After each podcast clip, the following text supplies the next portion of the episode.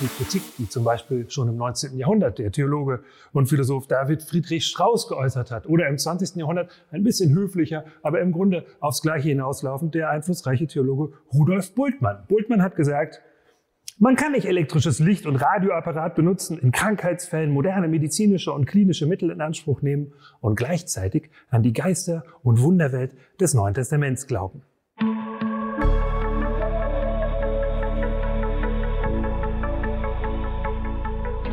Herzlich willkommen zur neuen Folge von Glauben Denken. Mein Thema heute lautet, wie glaubwürdig ist die Auferstehung? Der Schriftsteller Oscar Wilde hat einmal gesagt, ich glaube nicht an Wunder, ich habe zu viele davon gesehen.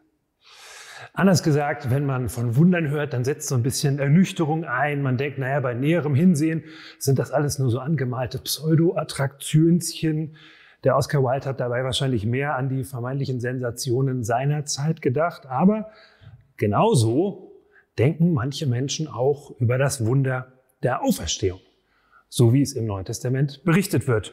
Und diese Menschen sagen, naja, das ist natürlich nicht als reales Geschehen zu verstehen, das ist natürlich nur symbolisch gemeint, vermittelt symbolisch Wahrheiten, aber realhistorisch steckt da nichts dahinter, ist jedenfalls nicht so passiert, wie es da beschrieben ist.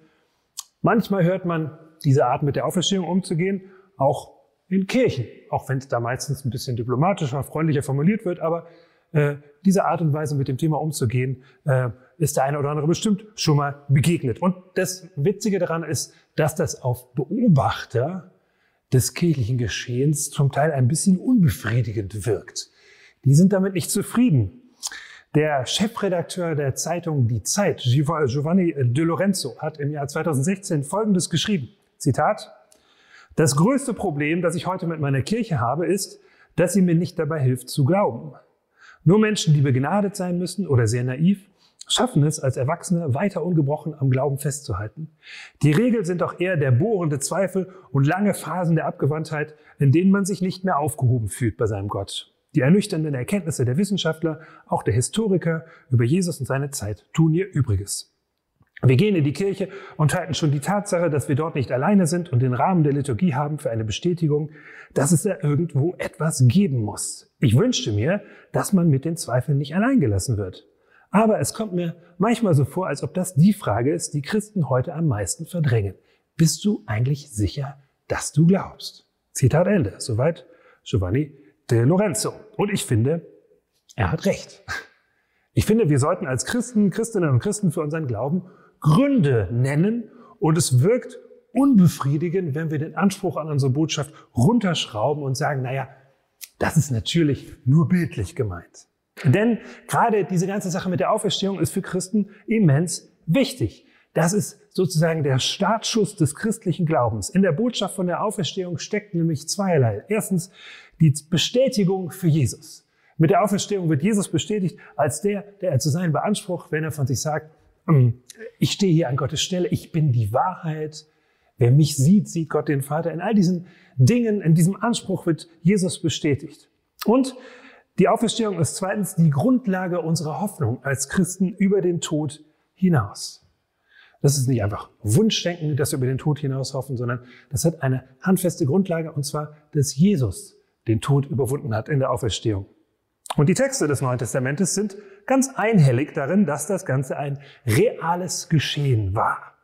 Jesus ist leiblich auferstanden, körperlich auferstanden, nicht so, dass er in das alte sterbliche Leben zurückgekehrt wäre, dann wäre er ja irgendwann wieder gestorben, aber doch greifbar. Der auferstandene Jesus, den konnte man anfassen. Man konnte mit ihm reden. Äh, darauf beharren die Texte des Neuen Testamentes ganz deutlich.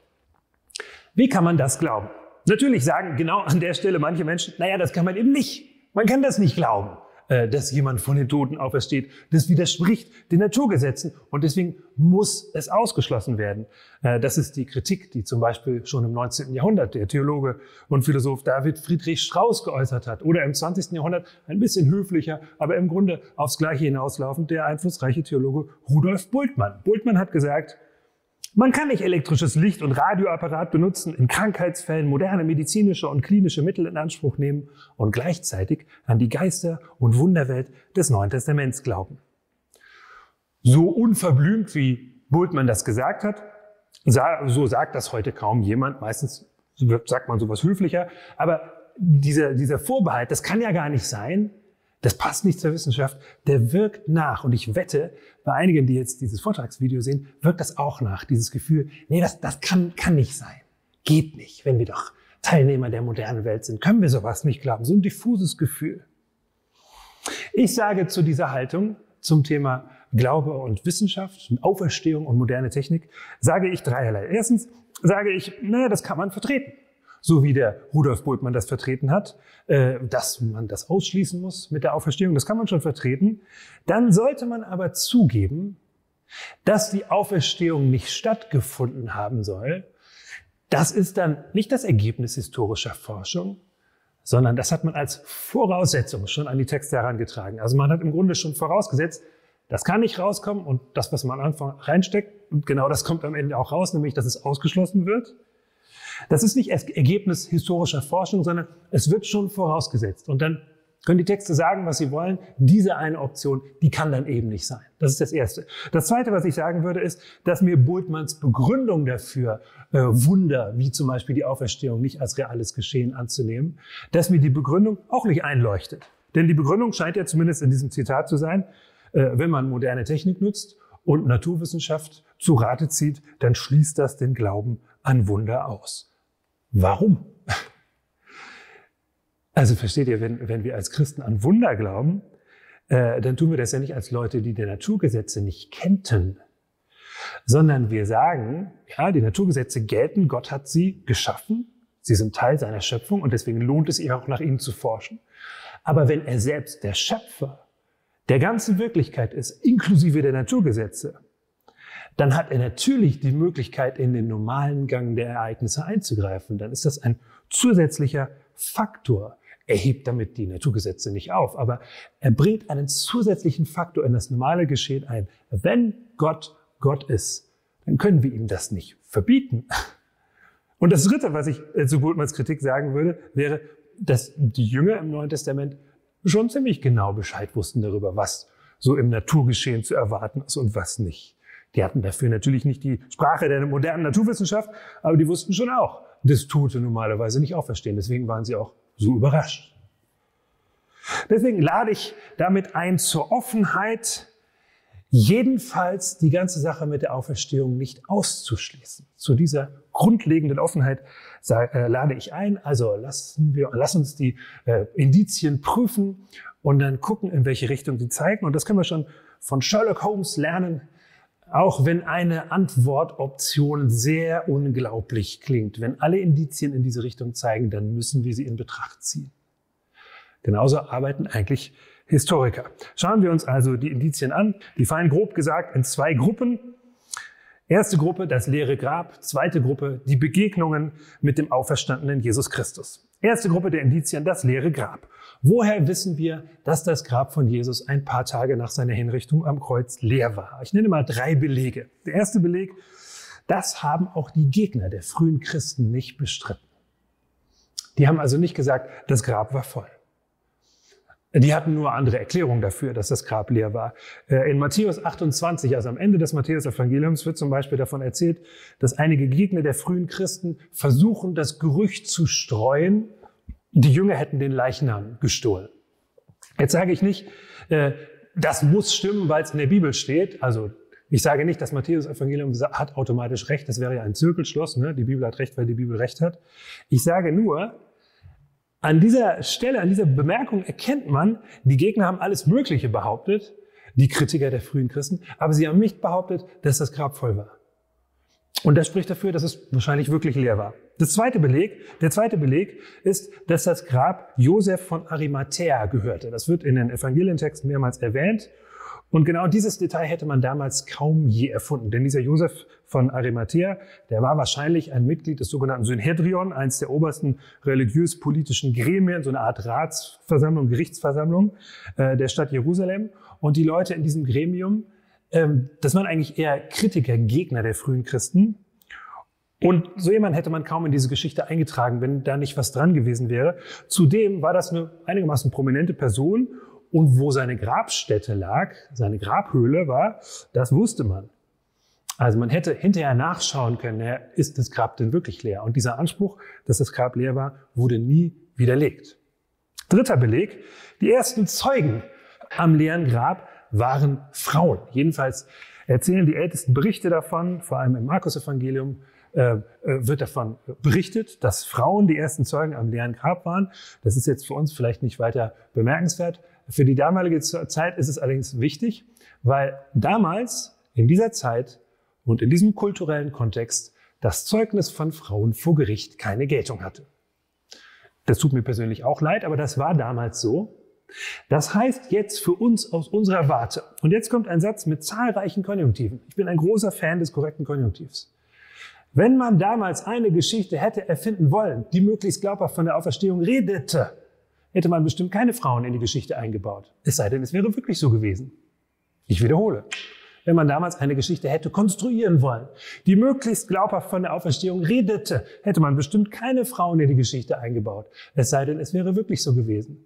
Das ist ein Beleg dafür, dass die Texte glaubhaft übermittelt sind, weil solche Details da drin stehen. Aus damaliger Sicht ungünstig, aus heutiger Sicht völlig in Ordnung. Ein Beleg dafür, dass die Überlieferer, die Fachsprache ist die Tradenten, die Überlieferer dieser Texte glaubwürdig mit ihrem Material umgegangen sind, weil sie Dinge drin gelassen haben, die aus ihrer Sicht eher ungünstig waren. Da gibt es auch noch andere Beispiele. Zum Beispiel haben die Jünger, die führenden äh, Gestalten der Urgemeinde, das waren die ja später, die haben äh, unter dem Kreuz Jesus alle im Stich gelassen, sind alle weggerannt. Das waren genau die gleichen Leute, die in der Urgemeinde dann das Sagen hatten. Und das waren auch die gleichen Leute, die diese Texte überliefert haben. Wenn die die Angewohnheit gehabt hätten, das Ganze so ein bisschen zu schönen und zu glätten, hätten sie da auch eingegriffen. Also ein weiterer Beleg für das leere Grab, die ersten Zeugen Frauen. Ein Beleg dafür, dass die Texte glaubhaft übermittelt sind. Ich bin ja überzeugt davon, unter vielem anderen, dass Gott Humor hat. Aus meiner Sicht ist das eine Pointe Gottes, dass er genau in dieser Zeit, in dieser Kultur das wichtigste Ereignis der Menschheitsgeschichte zuerst den Frauen zeigt. Also war das Grab leer. Das kann man mit an Sicherheit grenzender Wahrscheinlichkeit sagen. Das heißt natürlich nicht automatisch, dass jemand von den Toten auferstanden ist. Das muss man zugeben. Aber schauen wir uns doch mal andere mögliche Erklärungen für das leere Grab an. Ich nenne ein paar solcher Erklärungsversuche, die sind tatsächlich in der Geschichte des Christentums gegeben worden, auch wenn die zum Teil ziemlich abstrus klingen. Die zeigen aber, die Leute merken, da ist irgendwie ein Erklärungsnotstand. Also das müssen wir erklären. Warum war das Grab leer? Manche Leute sagen zum Beispiel, wobei das heute kaum noch jemand tut, aber manche Leute haben gesagt, Jesus sei gar nicht wirklich gestorben, sondern er sei am Kreuz nur in so eine Art Koma-Zustand gefallen und dann in der Grabeshöhle sei er davon erwacht und sei dann seinen Jüngern erschienen und hätte ihn irgendwie weiß gemacht, er sei von den Toten auferstanden. Wenn man sowas behauptet, das unterschätzt das natürlich die Wirksamkeit einer römischen Kreuzigung. Kreuzigungen endeten tödlich. Die Römer verstanden ihr Handwerk. Und es setzt dann noch eine ganze Reihe anderer Dinge voraus, die zunehmend schwierig zu denken sind. Nämlich, dass dieser halbtote Jesus dann scheinbar tot, aber in Wirklichkeit nur komatös, dass der dann in die Grabhöhle gelegt wird und dann erwacht er von diesem Komaschlaf, wacht auf, erhebt sich, schiebt aus eigener Kraft diesen tonnenschweren Stein von der Grabeshöhle, überwältigt die Wachen, wenn da noch welche waren, erscheint seinen Jüngern und scheint ihnen irgendwie zu vermitteln, dass er von den Toten auferstanden ist. Und das ohne, dass die Vorstellung eines auferstandenen Messias in ihrer Vorstellungswelt irgendwie existiert. Da komme ich nämlich gleich noch drauf. Die Idee, dass jemand, der der Messias sein will, dass der plötzlich von den Toten aufersteht jetzt, äh, schon vor dem Ende der Zeiten, das gab es in ihrem Vorstellungshorizont gar nicht. Also das ist eine sehr abstruse Annahme. Aber die Annahme zeigt, wie gesagt, die Leute merken, irgendwie müssen wir das erklären. Eine zweite Annahme, die besagt, ja, das Grab war leer und zwar deswegen, weil irgendjemand den Leichnam entwendet hat kann man ja mal überlegen. Die Frage ist nur, wer das hätte sein können. Wer sollte das gewesen sein? Die religiöse Führungsschicht der damaligen Zeit oder die Römer? Wozu? Wozu sollte das gut sein? Um sich damit einen Auferstehungskult einzuhandeln, um einen Jesus, den sie doch gerade aus dem Weg geräumt hatten? Äh, das wäre sehr ungünstig gewesen. Und sie hätten doch, als dann die äh, ersten Jesus-Anhänger von der Auferstehung erzählten, nur den Leichnam von diesem Jesus vorzeigen müssen und sagen müssen, was wollt ihr denn? Ihr redet hier von Auferstehung, er ist tot. Schaut ihn euch an. Das ist nicht geschehen. Jerusalem war damals nicht so groß. Man hätte solche Gerüchte im Keim ersticken können. Das ist nicht passiert. Wer sonst hätte den Leichnam entwenden sollen? Die Jünger von Jesus selbst? Warum? Wie soll man das denken? Also versteht ihr, natürlich kann man sich in etwas hineinsteigern, von dem man sich ganz dolle wünscht, es möge wahr sein. Und dann fängt man irgendwann an, es so ein bisschen zu glauben. Das gibt es. Man steigert sich in etwas hinein, von dem man sich ganz intensiv wünscht, es möge stimmen und dann glaubt man das. Das gibt es. Es ist aber sehr schwierig, sich in etwas hineinzusteigern, von dem man weiß, dass es falsch ist, weil man persönlich dabei war, als man es erfunden hat. Das ist sehr schwierig. Äh, zumal die, die Jünger von diesem Glauben an die Auferstehung subjektiv gar nichts hatten, wenn sie nicht wirklich davon überzeugt waren, dass es stimmt. Sie hatten davon gar nichts. Das waren ja nicht Sektenführer, die in großen Limousinen durch die Gegend gefahren wurden, äh, wie Gott in Frankreich, sondern äh, die sind friedlich missionierend durch die Lande gezogen, sind fast alle selber den Märtyrertod gestorben für eine selbst erfundene Lüge. Das halte ich für sehr schwierig zu glauben. Und nochmal, diese ganze Vorstellung davon, dass ein Messias schon jetzt von den Toten auferweckt wird, die befand sich gar nicht in ihrem Repertoire. Also es gab die Vorstellung, dass am Ende der Zeiten irgendwann Gott alle Menschen auferweckt zum Gericht und oder zur Erlösung. Aber dass einer schon jetzt auferweckt wird und der der Messias sein soll, das gab es gar nicht, diese Idee. Also wie hätten sie sich das zusammen halluzinieren sollen? Dazu komme ich gleich noch.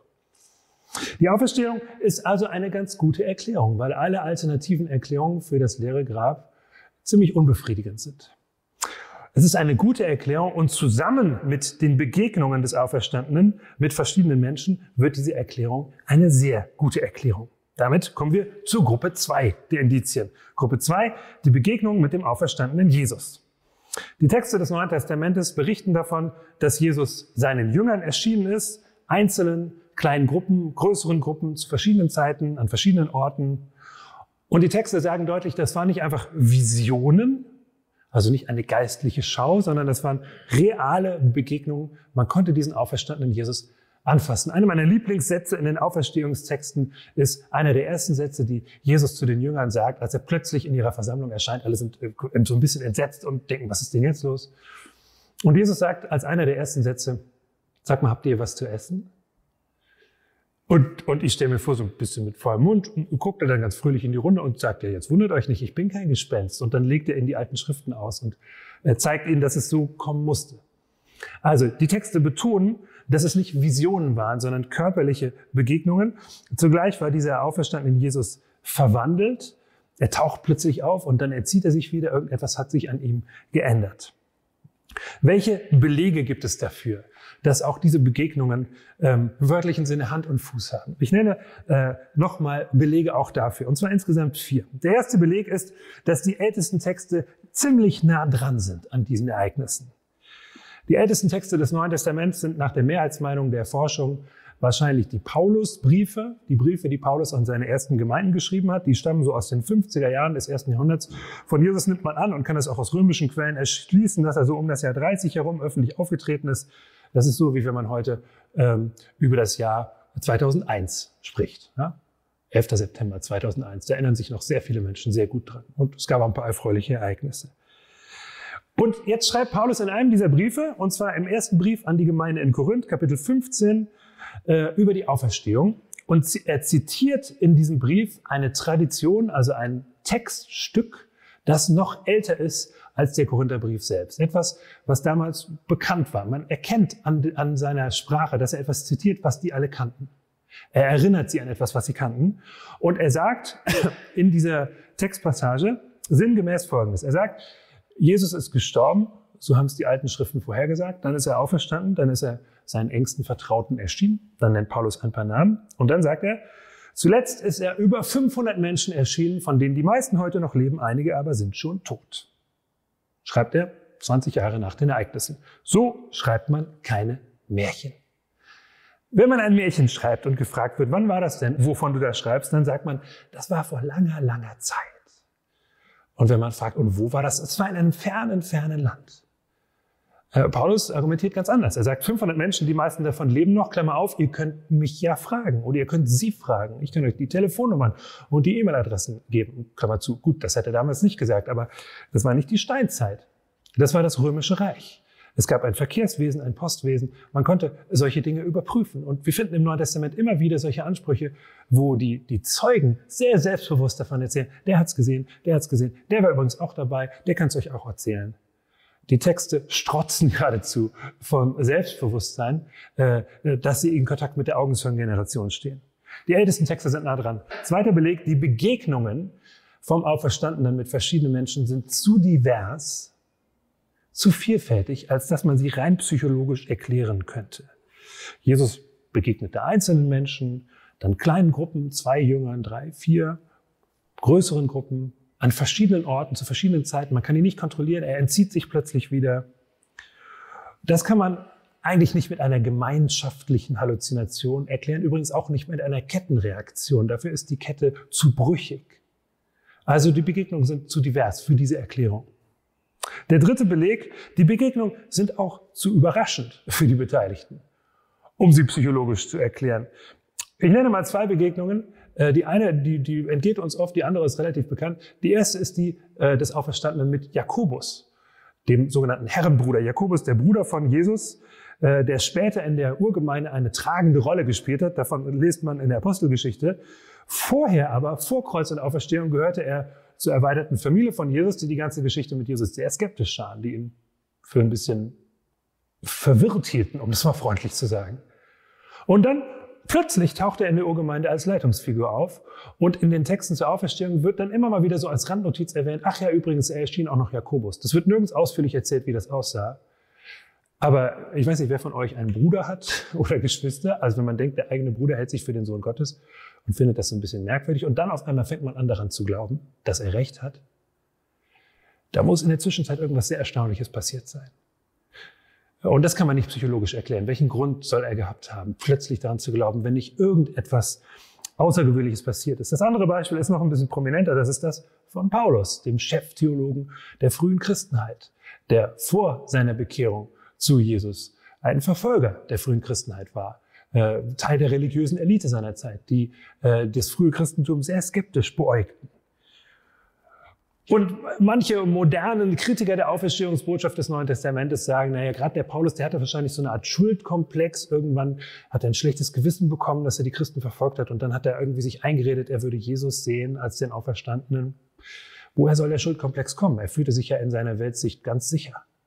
Er hatte keinen Grund daran zu zweifeln, wenn nicht irgendwas tatsächlich völlig Außergewöhnliches passiert ist.